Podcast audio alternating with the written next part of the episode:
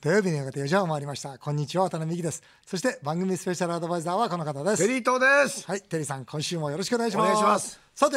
えー今週は節分と、はい。節分といえば豆まきと並んで最近は恵方巻きとそうです。いよいよ明日ですよ。いよいよ明日ですよはいそしてスタジオにとんでもない恵方巻きが届きました、そうです。なんとありがとうございます。テリーと大社長の店、はい唐揚げの天才の恵方巻きでやございらせまてすいただきましてありがとうございます。素晴らしいすごいでしょ。すごい出来がももうテリーと大社長やるわうもうこれね。次から次へと太巻きの卵がもうはみ出ちゃってる。出てるねえだ。って唐揚げと卵焼きそうなのんです恵方巻きって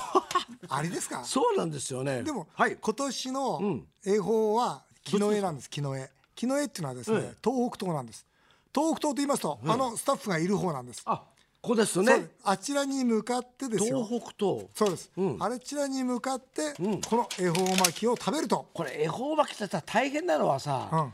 これ切っちゃいけないでしょ。切っちゃダメですこのままですよええ。これそ切でらこしてくださいよよこれ。向けるんですよあ、そう。うんあこれ見てくだささいねはいじゃあテリーさん行きますいただきます。はい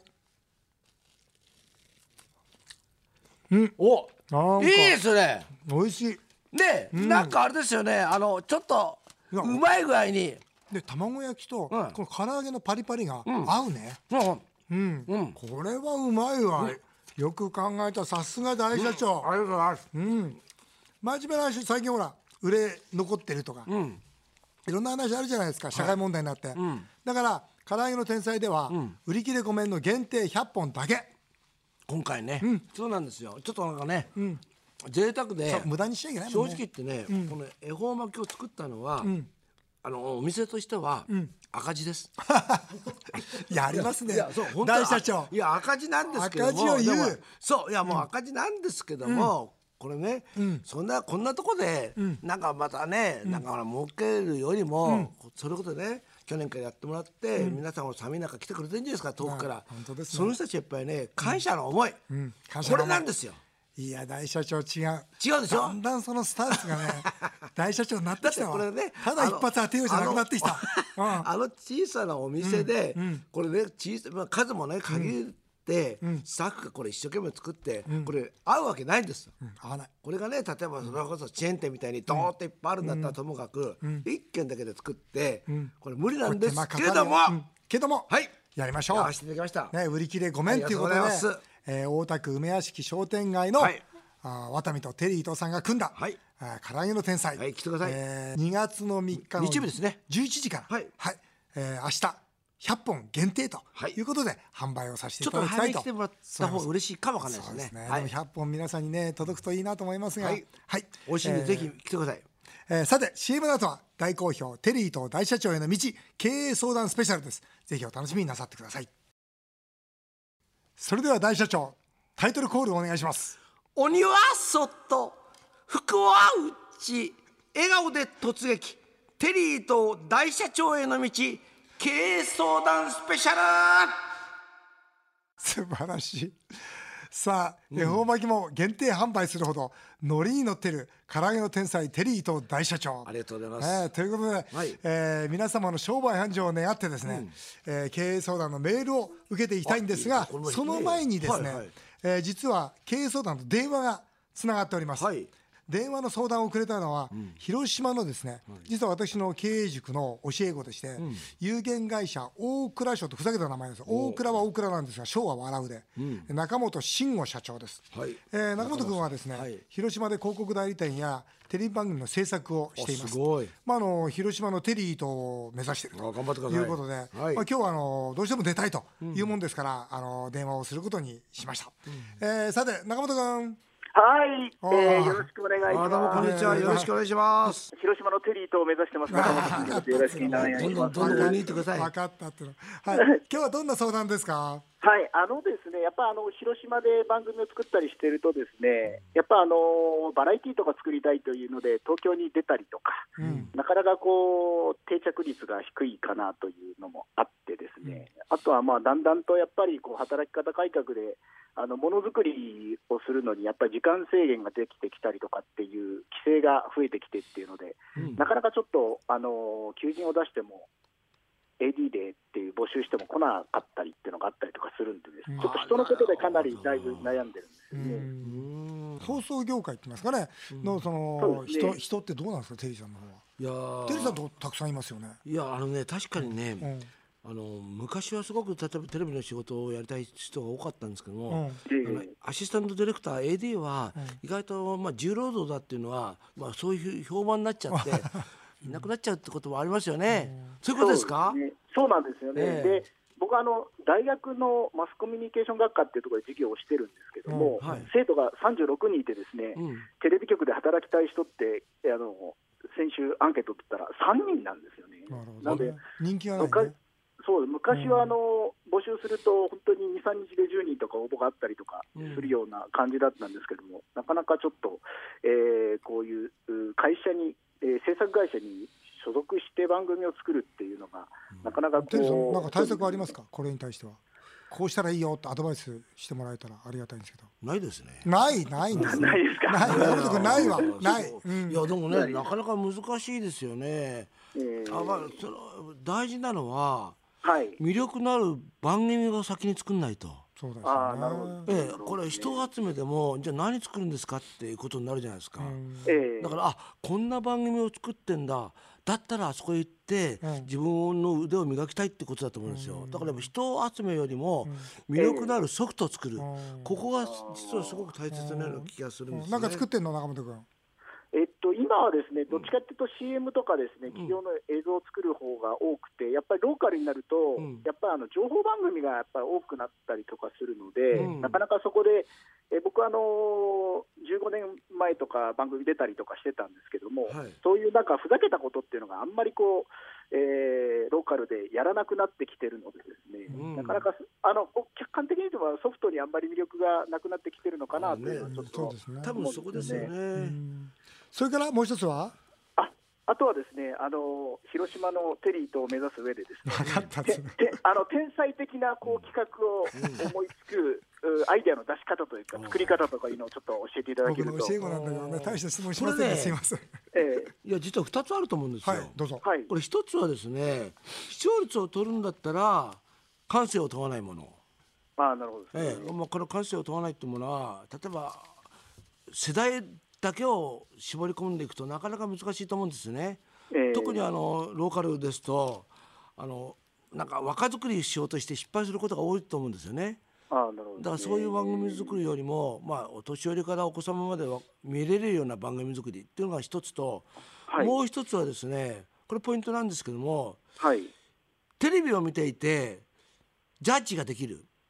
はいあ私は A の方がいい私は B がいいっていうようなそういう番組作りが僕は面白いと思ってるんですね。あああなるほどですねの例えば僕はもう以前ねネルトンとかやってたんですけども、はいあれも何が面白いかっていうと俺はこっちの女の子の方がいいのにとかああなるほどですね私はこっちの男の方がいいのにっていうような感じで、はい家でテレビ見ていてジャッジができるああなるほどそういうものがいいような気がするんですよね。ええうんあとはどうしてもやっぱり地方ですとお金がないんでね、まあ、情報番組ですとまあね、あのなんか出来事になっちゃうと思うんですけども、ええ意外と例えばあの例えばい遺産相続の問題と か、あそういうなんか意外となんかタイトなとこ攻めていった方が墓をどうしようとかええなんかそういうなんか地方ならではの面白さみたいなものを出していくっていうのもあるかななんて思いますけどあね。なるほどですねはあいテリーああさあんりが本とうございます当すごいええ専門的なね今本気になりましたいね。やいやいや、なんかねえ、まあちょっとそういうのもぜひやってみてください。あわかりまし中本た君どうですか勉強になりましたか。なりましたね、そはのいジャッジができるものっていうのは、すごい非常に具体的で分かりやすいなそうないとんうですよね。はい、あ例えばの話、まああの原発問題、ええいい割合ありますよね。ええ今言ってたゾゾタウンの前澤さん、はいあの人のね一億円は私はいいと思う、私はダメだと思うってこれもジャッジじゃないですか。ええこういうふうにやっぱり見てる人がジャッジできるもの、はいも、もっと細かいことでもいいんですけども、ええそういうのがいいと思いますね。なんか参加できるっていうね。そういうことですね。あはーい自らそうですねうんテレビの前で参加できるってこはと。え中本君わかりましたか。はいはい、わかりました。はありい、があとうのござい参まし考たにしてしっかりと広島のテリーとを目指してください。はい、頑張ります。はい、あり頑張っがとうてくございますださい。まああの公益法人の「みんなの夢を叶える会」っていう会やってるんですけどね、まあ、そこでこう社長塾やってるんですよ、はいあのホームページ「みんなの夢」で検索するとですね、えー私の社長塾の内容が出てますのでもしよろしかったら、えーご応募していただきたいというふうに思います見てください彼もその生徒の一人でした、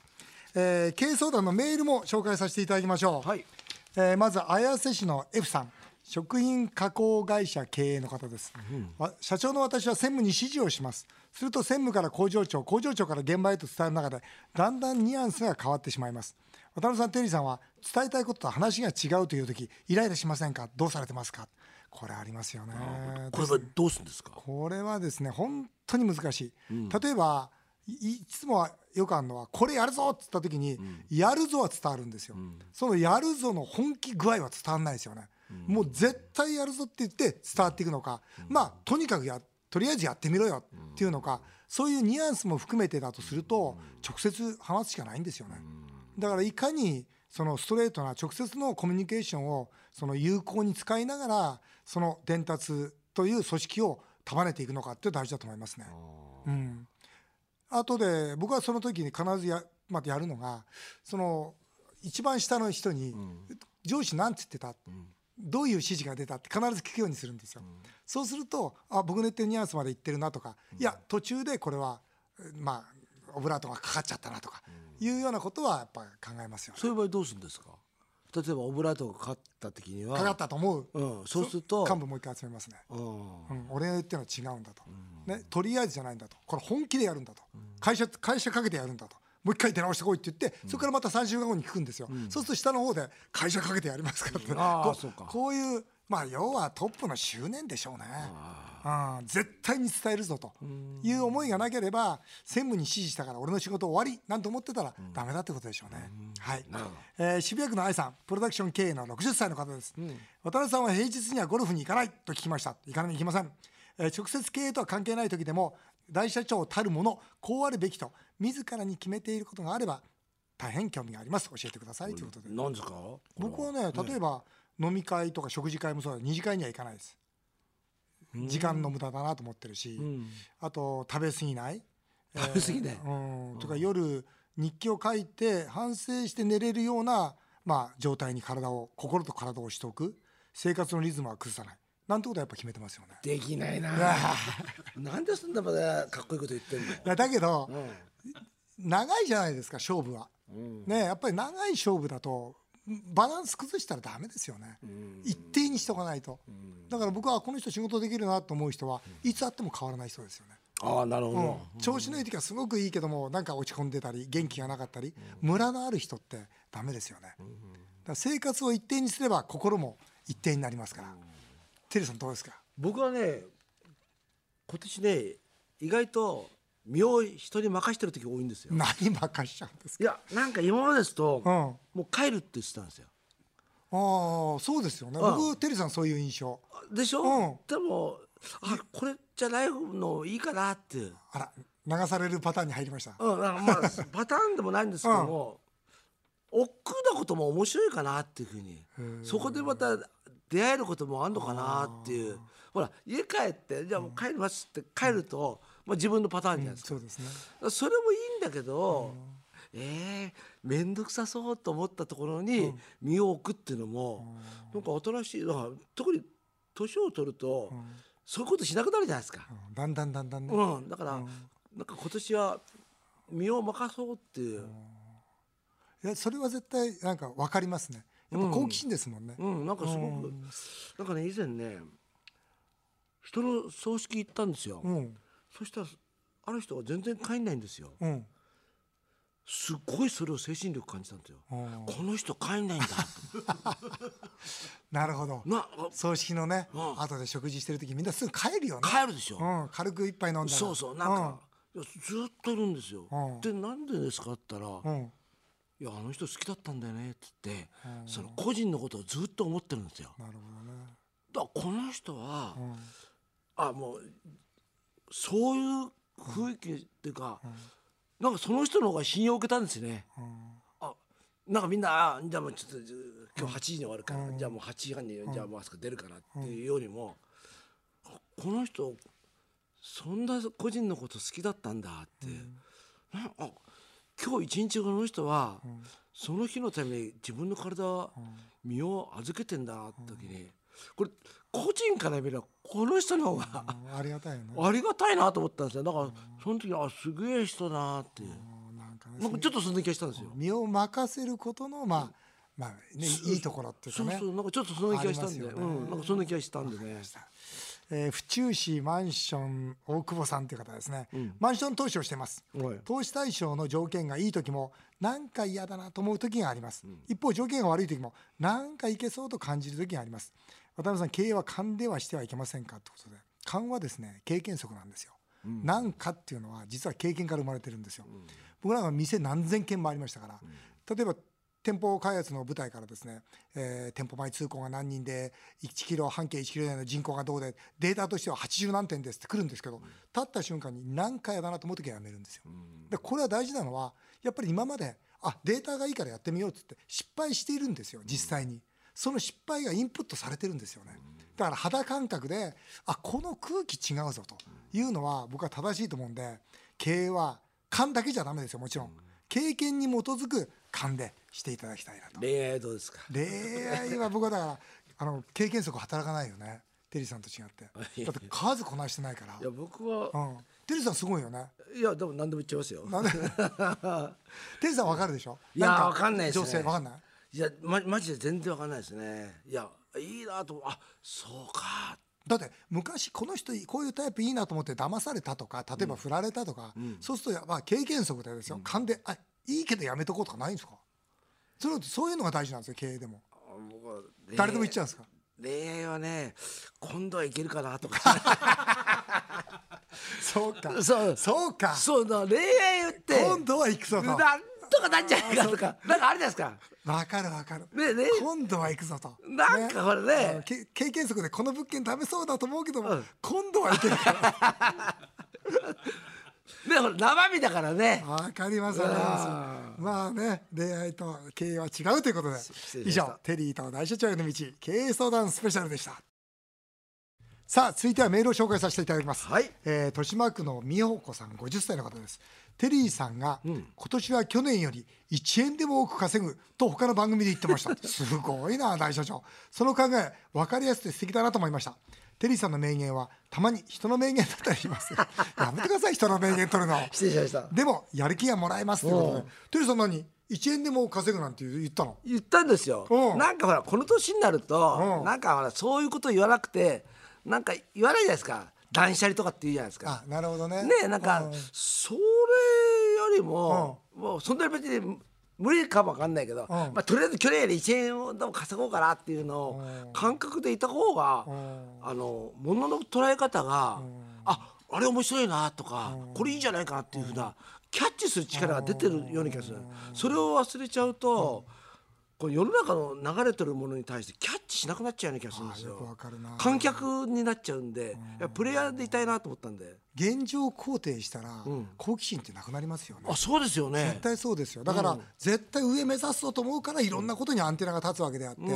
だからまあいいかなと思ったらそこで止まるんですよね、だから1円でも多くいいじゃないですかテリーさんこういう発想が面白いかなって絶対テリーさんって本当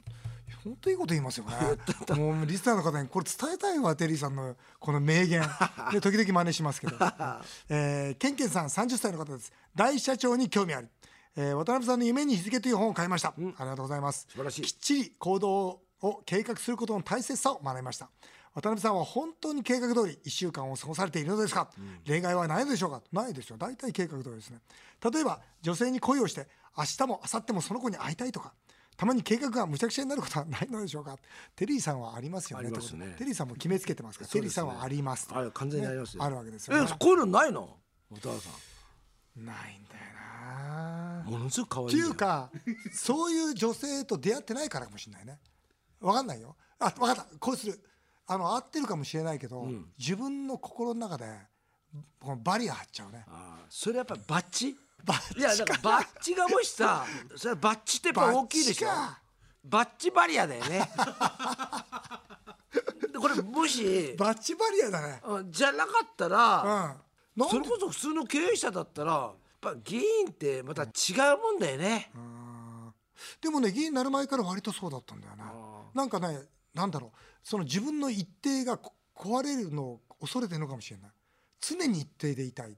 だから一定じゃなくする要素は省いていきたいんですよものすごくいやらしい子なんですよ。その子うん、そしたらものすごいセクシーで、その子うん、どうする？ちょっと考え ますよ 考えるよね。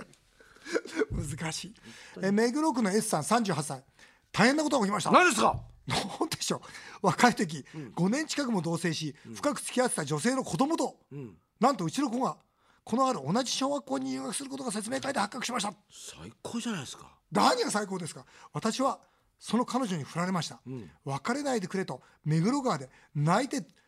土下座しました、情けないところをいっぱい見せてます、これから6年間参観日や運動会で昔の彼女と妻が同じ空間にいる時の私の表情セリフをぜひテリーさん演出してくださいいやだってまず入学式で会ったらなんと声をかけたらいいでしょうこれ大変なこと起きましたねえー、どうしますチャンスじゃないですか。何ですかそれえだって昔の彼女チャンスなんだえ最高のチャンスじゃないですかあ。そうかチャンスだわえだって昔の女の人とそうだチャンスだだってよりが戻る可能性が高いでしょ戻るでしょでしょ戻る戻るいや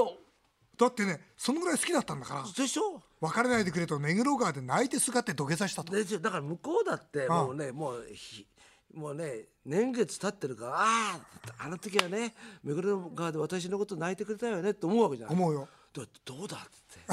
つって この近くにホテルあるぞっつってこれ絶対